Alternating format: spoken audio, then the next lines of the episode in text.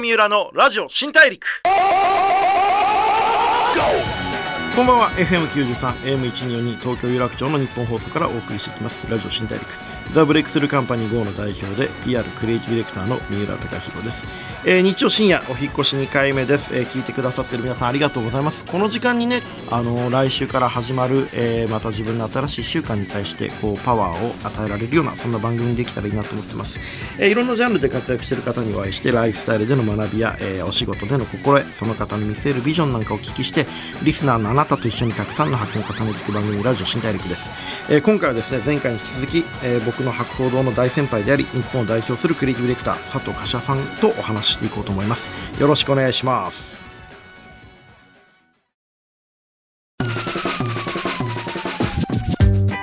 ブレイクスルー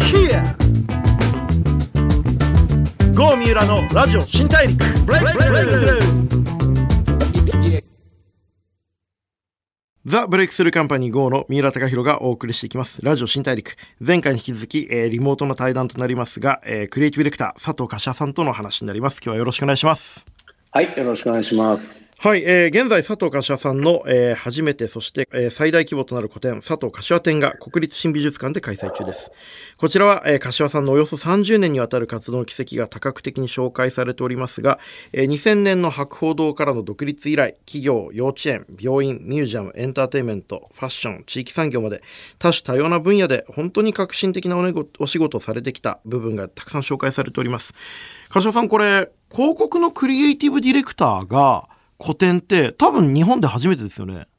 多分そうですね。国立の美術館では多分ないと思います。そうですよね。うん。すごいことだと思います、本当に。これって、もともとどういう経緯で個展やられることになったんですか？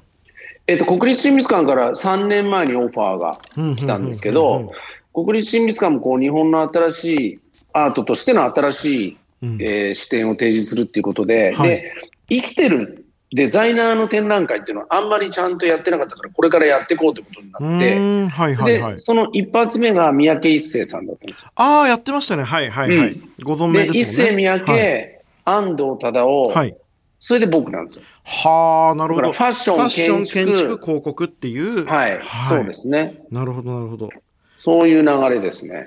結構とんでもない物量を手掛けられて、ただでさえ、あの、クライアントワークがある中で、大変だったんじゃないですか？そうですね、もうね、大変でした。あれは本当に、デザイナーの方々とか含めて、何人くらい関わってらっしゃったんですか？あ、でもね、あ、どうだろうな。えっ、ー、と、侍のスタッフはもちろんなんだけど、あと、でも一緒にやってる映像プロダクションとか、はい、まあでもすごい人数ですね。あの、クライアントと一緒にかなりやってるそうですよね。いや、僕あれ本当に、本当にすごいと思ったのが、クライアント、柏さんにお願いしてよかったなって改めて思ったでしょうね。そうですか。そう思ってくれたら嬉しいんですけど。いや、だって、うん、まず美術館に自分の会社のロゴが展示されるってありえないことじゃないですか。そうですね、なかなかそうですよね、はい、国立の美術館で。とんでもないエンゲージメントが作れると思いますし、はい、ましてユニクロさんとはコラボレーションで、あの、お店も開かれていたりとか、はい、アートの展示としても素晴らしいし、何よりもそれが、ちゃんとクライアントの広告として機能してるっていうことに僕はものすごく感動したんですよ。ああ、ありがとうございます。はい。うん、いや、素晴らしいというか、まあ、まあ、正直本当にこう、後輩として同業者として、悔しいってなりましたね。これは本当に、もうすごかったんですよ。これ本当に広告、クリエイティブ、デザイン関係者絶対行った方がいいと思います。あの、どう思うかいろんなこと考えると思うんですけど、絶対に行った方がいいと思いました、あれは。僕ね、これ自分で後輩で思うんですけど、その、自分から発信するって広告ずっと作ってると難しいなと思いまして、あの、実は小説を書いてくれって依頼があったんですよ。はい、で、僕、もともと小説家になりたかったんで、あのそうそうなんですよ。若い頃、うん、高校大学生の時は小説家になりたかったんで、すごくいい機会いただいたなと思って、いろいろ考えたんですけど、なかなか進まなくて、うん、その、一方で、クライアントさんから30秒の CM 作ってくれでも、5分のドラマ作ってくれでも、1時間のムービー作ってくれでも、まあ、なんかお題を与えられると何でも考えられるんですけど、なんか表現しろとか、自分のなんか何かを生み出せってゼロから生み出すっていうのがすごく難しい。何らかの課題がないとものを考えにくい体質に僕なっちゃったなって思ったんですけど、今回の個展ってどういうふうに、こう会場のキュレーションだったりとか、体験としての設計とかお考えになったんですか？でも、その今、三浦君が言ってるの、僕も結構そうですよ。あうん。で、例えば今回は、そのはい国立親密会からの依頼だからさ。あ。なるほど、なるほど、なるほど。うんはい。で、そういうふうに考えると、はい国立の美術で、かなり最先端のことを提示していく美術館で、はいそのクリエイティブディレクションってことをテーマに展覧会をはいやってください。はい。で、その時にどうしますかっていうことだと思うんですよね。はあ、国立新美術館と広告みたいなものをどう掛け合わせるかっていうことがあったんですね。そうですね。だかはいらあれがデザインミュージアムとか、はいあと、じゃあ仮にスペース的に大きい、じゃあビッグサイトとか、そういうところでやってるのとはちょっと全然違うと思うんですよね。なるほど、意味合いがね。はい。美術館とただの美術空間じゃ館というないですよね。ところで、はい。そのデザインや広告やクリエイティブディレクションというすごく新しいはいクリエイティブの概念をどう見せていくかっていうはい。ことだと思うんですよね。はい。それで、アートとしてやってるわけではないんだけれども、はいでもまさに今のこう、現実社会の中では、はいああいうことがはい。アートとして機能しているんじゃないかというか、はい。だから現代美術じゃなくて現実美術みたいにはい。はい。はい。はい。はい。な感じに価値を持っていけると現実美術はい。はい。はい。現実美術。はいまあダジャレですけど、なんかそういう風に見せれたらいいなというふうに。そうですよね。その現実的に社会に何らかの影響を与えたりとか、多くの生活者の行動に影響を与えてるっていうものの価値をすごくこう研ぎ澄まして表現されてますよね。そうですね。あと例えばアートがはい。として独立したのって、えっと、印象派からだから、はい。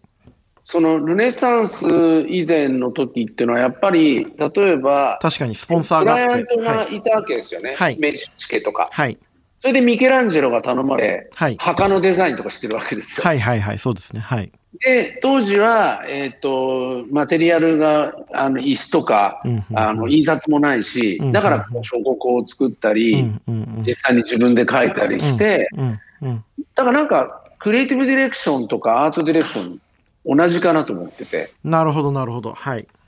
で、やはりそこから印象派っていうふうになると、あの、もっとやっぱりそういう権力と結びついてたから、アートが。当時はそうですね。王様とか。ルネッサンス王以前様とか、はそうですね。そうですね。はい。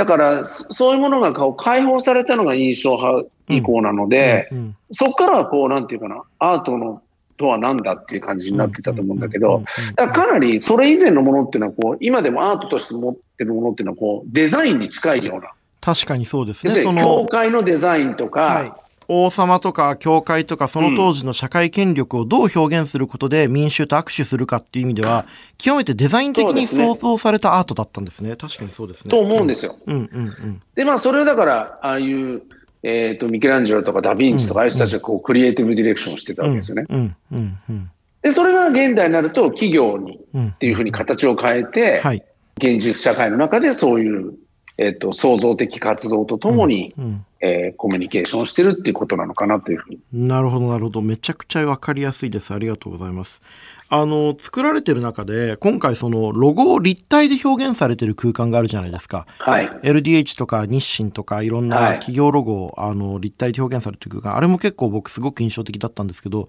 あれ立体で表現されたあの意図って何だったんですか？すごく象徴的だったと思いました。そうですね。あの、実はあそこの展示、あれ、ザ・ロゴっていう、あの、展示スペースのタイトルなんですけど、はいあそこから考えたんですよ。あの部屋から考えた。なるほど。あそこが一発目なんですね。はい。あそこが、え、あそこを中心にこう考えてったの。はい。まあ、目玉にしようと思って、はいそれで、ロゴを僕たくさんいろいろ作ってて、はいあの自分でも思い入れがあるし好きだし、はい。えっ、と、ブランド戦略の中ではかなり要だなと思ってるから、はけど、ロゴってさ、データじゃん、はい。もともと。はいデータだから、なんかあのメディアに、なんていうかな、メディアを通してじゃないとみんな見てないという、パッケージデザインとかタグとか看板とか。はい。だから実態がないんですよ。そうですよね。はい。うん。ある意味概念ですよね。概念ですよね。はいだけど、それを、えー、まあ、なんていうかな、ブランドの中での重要性とか、社会の中での存在感みたいなことをどうやって、伝えようかなって考えたときに、一個もう巨大化するっていうか、スケールを上げようというふうに思って、まあ、それをどう巨大化していくかっていうところから考えていって、なんかそのブランドの特性を表すようなマテリアルで、それを作っていく。例えばフィッシングの台話だったらカーボンでできてるとか、今治タオルだったら巨大なタオルで折られてるとか、なんかそういうふうになんていうの社社会彫刻のように考えててそうですよね。しかも、落合陽一君が社会彫刻って言ってはいはい、この間、ウィークリー落合で体験さ、あの、はい、対談されてましたよね。いや、そうですよね。確かに、巨大化させることとマテリアルをブランドに紐づいたものにすることによって、やっぱりこれも概念が体験に変わってるわけですよね。そうですね、はい、まさに。すごくよくわかりました。あの、伝えら、あの、本当に概念とかデータだから伝えらんないから、うん、やっぱり、うん分かりやすくでかくするとか、自分より多いっていうことで、そのなんかな、なんていうのかな、そのものの圧倒する力とか、そういうことを利用してるんですよね。うん、わかります。あの、大きくすることによって、単なる概念として見てきたもの、知ってきたものが、途端にすごくこう肉体性を持って目の前に現れて、体験に変わるんだよな、うん、あれは確かに本当に面白い経験をしたなと思いました。そうですね。だからあそこの部屋を作るのにすごいいろいろやってて、はい、えっと、実際に国立新美術館の展覧会決まってから、はい、あのなんていうかな、そのシミュレーションする場所がなかったから、はい、300坪ぐらいのアトリエ借りたんですよ。はあ、まあでもそれくらいないとできないですよね。できない。はい、それで、そこに本当にあの部屋と同じぐらいの場所を作って、はい、で、5メーターの壁を本当に白いの立てて、はい、で、そこに原寸でロゴをいっぱい紙にくってやってたんですよ。ああ、もう、あれですね、独立当時夢見た巨大なカラープリンターをはるかに超えるカラープリンターが必要になりますね。はい。そうなんですよ。はい。で、そのカラープリンター大きいの買って、はい。つないで、はい。で、みんなでもう延々とそれ貼ったり剥がしたりして、はい。それで、例えばユニクロのロゴとかで3メーター50あるんですけど、はい。3メーターから10センチ刻みぐらいで作って。そんなのだって出力できるプリンター自体ほとんどないですもんね、うん、国内。あ、ないです。B 倍のプリンターを買って、それをつなぎ合わせて。ああ、もうだからめちゃくちゃ手間かかってる。めちゃめちゃ大変ですね。めちゃめちゃ大変。でもそれを貼ってみて、はい、なんかね、すごい面白いのが、はい、そういう身体感覚をすごく僕は大事にしてるんだけど、3メーター、ぐらいあればびっくりするかなと思ってたの。で、3メーター張ってみたら、意外にびっくりしないんですよ。へそれで、はい、3メーター30ぐらいを超えると、はい、ちょっと面白くなってくるんです。へなるほど。なんかね、そういうのが、はい、あれなんでこれ、この10センチの違いでなんかこういうふうに感じるんだろうみたいなことを、延々とやってて、やっぱこれちょっとやりすぎなぐらい3メーター50ぐらいにしようかなとか。はいはいはいはい。やっぱちょっとやりすぎじゃないとダメなんですよね。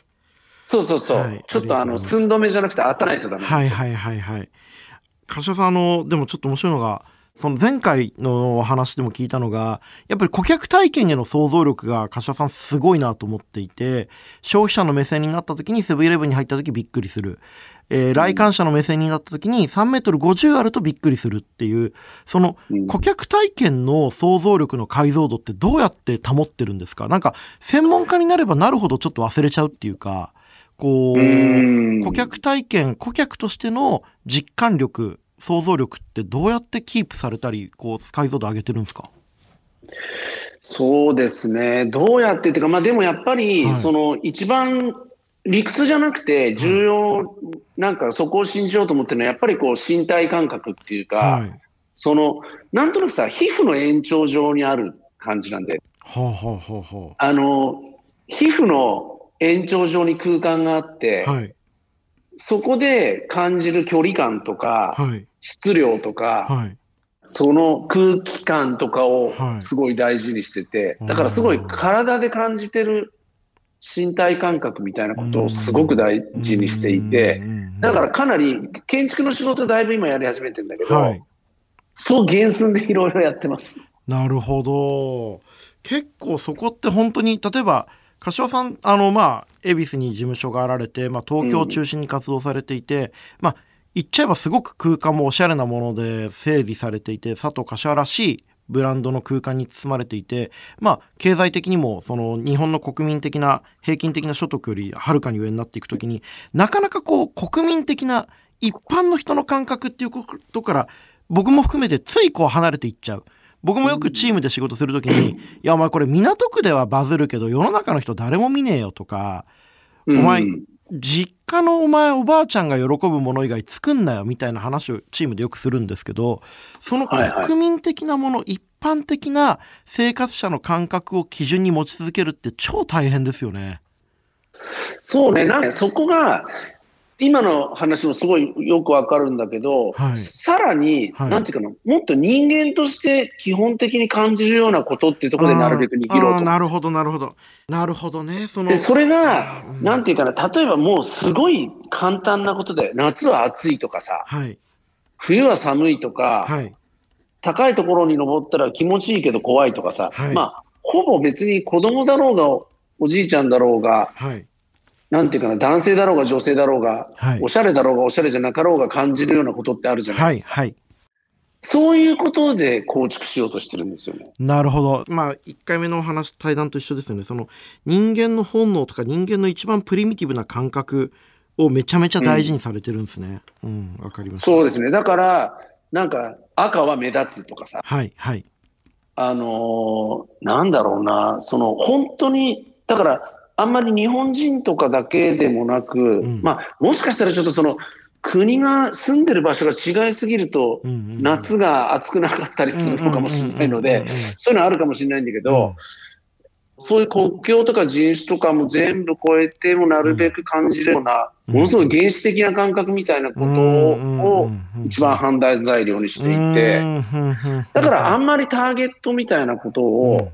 まあ、プロモーションとかになっていくとどんどんターゲティングされるんだけど、はい、だから、ベースのロゴみたいなことっていうのは、すっごいプリミティブなところでの判断をしてます。うん、なるほどあ。めちゃくちゃ面白いですね。そのでも、皮膚感覚っていうのがまさにそこですよね。人間としてこれ気持ち悪いなとか、これ気持ちいいな、うん、これ面白いなって感じる部分の判断がすごく大事ですよね。そうですね。そこは結構、うんうん、なんか忘れがちっていうかさ、大人になると忘れがちじゃないですか。はい、そうなんですよ。どんどんこう理屈とか常識に脳がこう毒されていく瞬間ってあるなと思うんですよ。はい。だやっぱり子供の時に感じてるようなさ、はい、なんかこう、体全身で感じるゾクゾクする感じとか、はい、はい、あの、ワクワクする感じとか、はい、なんか嫌だなって思ったり不安に思うとかさ、はいはい、それはすごくなんていうかな、忘れないようにある意味努力してるかもしれないね。それ忘れないような努力ってどういうことするん？ですかすいません、本当なんかこう、もう超後輩っぽい質問しちゃって。なんかさ、はい、あのー、例えば、はい、えっ、ー、と、大人になってこういう仕事してるとさ、はい、なんか気持ち悪いよねとかさ、はい、なんか面白いよねとかって言いにくくなるじゃん、どんどん。はいはいはい、はい。もっとさ、あの、理論に裏付けられてたようなこと言わなきゃいけないのかなって思うんだけど、はい。はい、だけど、なるべくそれに素直になって、言って、はい、でもそれをなんか理論化していくっていうか、理論で紐解いていくっていう感じかな。はい、なるほど。一回自分の感覚とか本当にプリミティブなところを信じて、その後にまあ理論で答え合わせしていくみたいな。はい。ありがとうございます。いや、柏さんこれもう本当に面白すぎて無限に聞いてたいんですけど、今日絶対聞いとこうと思ってた質問が一個あって、これだけその、まあ、日本のナショナルブランド、日本を形作るものをたくさんこうブランディングされてきた柏さんが、次にこう手を伸ばしたい領域とか、ここにデザイン、ブランディング、クリエイティブの力が必要なんじゃないかと思われている場所って、どういう領域ですか？そうですね、はい、なんかまあ、今もうコロナになっちゃってさ、はい、本当に世界も大変な時だから、まあ、はい、あの、なんていうかな、今までもそういう思いがあったんだけど、なんか、なるべく本当に社会のためにさ、なるようなことやりたいなっていうかさ、だから、何ってことはないんだけど、うん、そのせっかく我々こういうクリエイティブの仕事をしてるから、はい、そのクリエイティブの力で、なんかちょっとでも社会課題の解決とか、うんうん、あの、そういうまあサスティナブルなこととかもそうだけど、うんうん、えー、まあよりもう今、社会全体がもう、なんていうかな、もうそうじゃないと、もう本当に立ち行かなくなってきてるなと思って、はいはい、だから、まあ今までもそういう意識はあったんだけど、はい、より一層、なんか、柏店やったらそういうふうにより強く思うようになりましたね。あ、そうですか。柏店が一つのきっかけになったんですか、うん、えっていうかね、あのーはい、すごいさ、若い人とかがいっぱい見に来てくれてて、今。はい。で、なんかすごい嬉しくて、あ、はい、結構若い子たちも、すごいそういうクリエイティブとか、うんデザインとかに興味持ってくれるんだな、というふうなのが、なんか実感したのよ。はい。で、そうしたら、あ、割とだからこういうデザインとかクリエイティブの力を使ったら、そういう意識とか社会に対することみたいなことにも、みんな共感してくれるかなとかって思って、だからなんかクライアントワークを通していろいろやってることもあるんだけど、はい、まだなんか全然漠然としてる。漠然としてるけど、もうちょっとそういう。そうですよね。うん、僕は本当にその、まあ、PR が一番こうメインドメインとして始まってるんで、やっぱりその行政の国民への情報発信とか、そういったものにもうちょっと僕らの仕事がお手伝いできたらいいなとかすごい思うんですよね。なんかその、うん観光庁が作られてる資料とかって、まあ、異常に読みにくかったりとか、あの、まあ、そういったものをまさに柏さん、超整理術っていう本も書かれてますけど、僕らの一つの、あの、武器に情報の整理っていうのがあると思うんですけど、そうですよね。そういうところはすごいお手伝いしたいですよね。うん、うん、まさにコミュニケーションの、まあ、我々ほら、コミュニケーション領域、はい、まあ、僕やってるのも結局コミュニケーションのデザインだから、はい、で、まあ、そう思うと、コミュニケーションがうまくいってないことって、なんかその、まあ、コロナとかそのウイルスとかになっちゃうと別かもしれないけど、でもやっぱり情報がさ、正確に伝わるのかとかさ、はい、すごい大事じゃないですか。はい。正確かつ読みたいもの、うん、これを読むべきものだっていうふうに国民に感じてもらうことが重要ですよね。そうですよね。はい、だからそういう伝えるところでっていうのは何かいろいろまだまだいっぱい改善できることがあるのかなと思いますよね。そうですね。だからやっぱりなんか我々伝えていく仕事だから、はい、そこで何か社会が少しでもいい方向に行くような手伝いをしたいなと。はい、で、なるべくのスケールが大きければ大きいほどいいなとは思ってるんですけど。そうですね。いや、でもスケールが大きい方がいいなと思いますけど、柏さんのスケールまでたどり着いた広告のクリエイターいないですよね、本当に。やっぱそこがすごいなと思ってます。いやいやまあ、そうですね。なんか、はいでもなんかスケールは大きい方がいいなってずっと思ってて。なんかなるべくどうせやるんだったら大きくやりたいなというか。いいですね。どうせやるんだったら大きくやりたいですよね。うん、どうせやるんだったら。でも柏さん、うん、どうせやるんだったら大きい方がいいっていうそのすごいプリミティブなものを多分学生時代美大生の時から博報堂で会社員の時から独立されて今に至るまでずっとお持ちになり続けてたから今のお仕事されてるんでしょうね。そうですね、なんかね、えっ、ー、とね、大学生の時に思ってたアートディレクターとかにようやく近づいてるっていうか。ようやくっすか？今でようやくっすか？はい。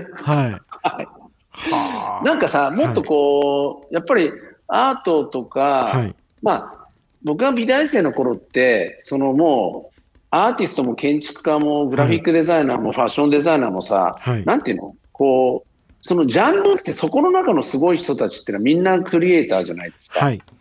でやっぱりすごい自分がびっくりするぐらい価値観変わったりさ、うん、震えるぐらい感動したりしてる経験をしてるから、うん、すごいそういうことできるんじゃないかなって、うんうん、てかやりたいなと思ってたんですよね、はい、大学生の時に。はい、それで箱で入ったらあまりにも現実的で、びっくりしちゃったんだけど。もうわかります。あの、もちろん大事な仕事なんだけど、これを俺が一週間徹夜でやり続けなきゃいけないのかみたいなことたくさんありましたよね。そうなんだよね。だからなんかもっと広告とかってさ、これ社会をキャンバスにしてさ、こうやっていくコミュニケーション活動だと思ってたから、はい、それでこうメディアを使えるのが面白いと思って、広告を選んだわけ、うん、それで社会をキャンパスにしようと思って広告代理店に入ったが、それはそれでなかなか大変だっていうこともあって、違った。はい。で、独立して今、侍を立ち上げて、20年経って社会彫刻が今できつつあるってことですよね。少しずつって感じですね、はい。ありがとうございます。柏さん、本当2週にわたっていろんなお話本当にありがとうございました。あのいや、こちらこそ。めちゃくちゃ勇気をいただきました。頑張ります。で、多分聞いてるクリエイティブの人みんな勇気もらったんじゃないかなって思います。今日本当にありがとうございました。はい、こちらこそありがとうございました。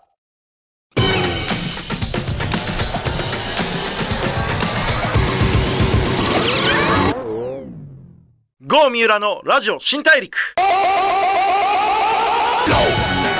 FM93、AM1242 東京有楽町の日本放送からお送りしてきました。ラジオ新大陸。クリエイティブディレクター佐藤柏さんをお迎えしてお話を伺ってきました。いかがだったでしょうか？もうめちゃくちゃ勉強になったしパワーをいただいたんですけどもう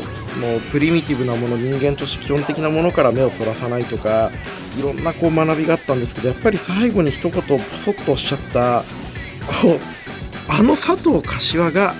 大学生の時に思い描いていたアートディレクターにようやく近づいてきたような気がするっていう言葉にはみんなめちゃめちゃびっくりしたし勇気をもらったんじゃないでしょうか。あの佐藤柏さんがまだまだここから次に行こうとしてるっていうようやくちょっとだけ自分のなりたい自分に慣れてきたと思ってるっていうことは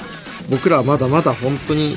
戦い続けなきゃいけないんだなってことを思ったんじゃないかなと思います。僕はめちゃくちゃ勇気をもらいました。柏さん本当にありがとうございます。えー、佐藤柏さんの過去、えー、初めてですね。日本の広告クリエイターが国立美術館でことやるっていうのは本当に初めてのことだと思います、えー、佐藤柏展5月10日まで、え国立新美術館でやっています。僕のおすすめは2回行くことですね。あの1回行ってなんとなく圧倒される。えー、2回行ってそこにあるロジックそこにあるコンセプトそこにある佐藤柏さんの仕事の戦いぶりそこを想像できるようになるんじゃないかと思ってます、えー、ぜひ2回行ってみてください。えー、それでは、えー、次回も一緒にたくさんの発見をしていきましょう。ラジオ新大陸お相手はザ・ブレイクスルーカンパニー GO の三浦貴弘でした。